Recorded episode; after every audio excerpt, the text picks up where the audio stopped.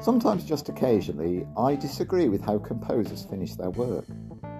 Or authors, that was a weak ending, or thrillers on TV, not sure the writer knew how to end that one.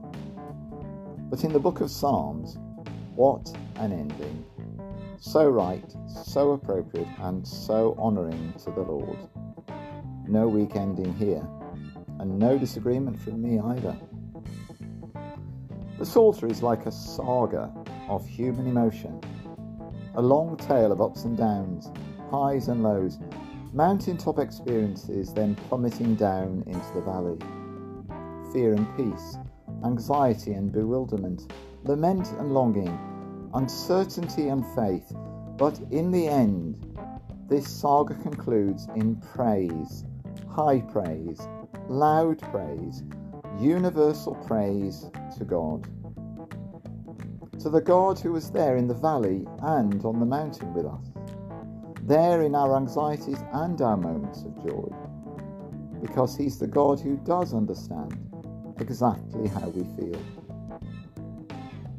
How appropriate that this wonderful poetry book ends with a crash, bang, wallop of worship.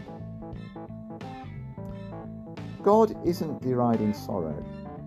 He's not tut tutting over our anxieties. He's not relegating our real feelings to the trash tray.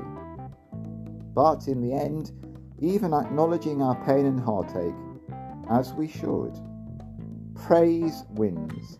It must and it will. We were created to praise, and eternity will prove that to be oh so true. Yes, as I say, it's so right that this book ends with a bang.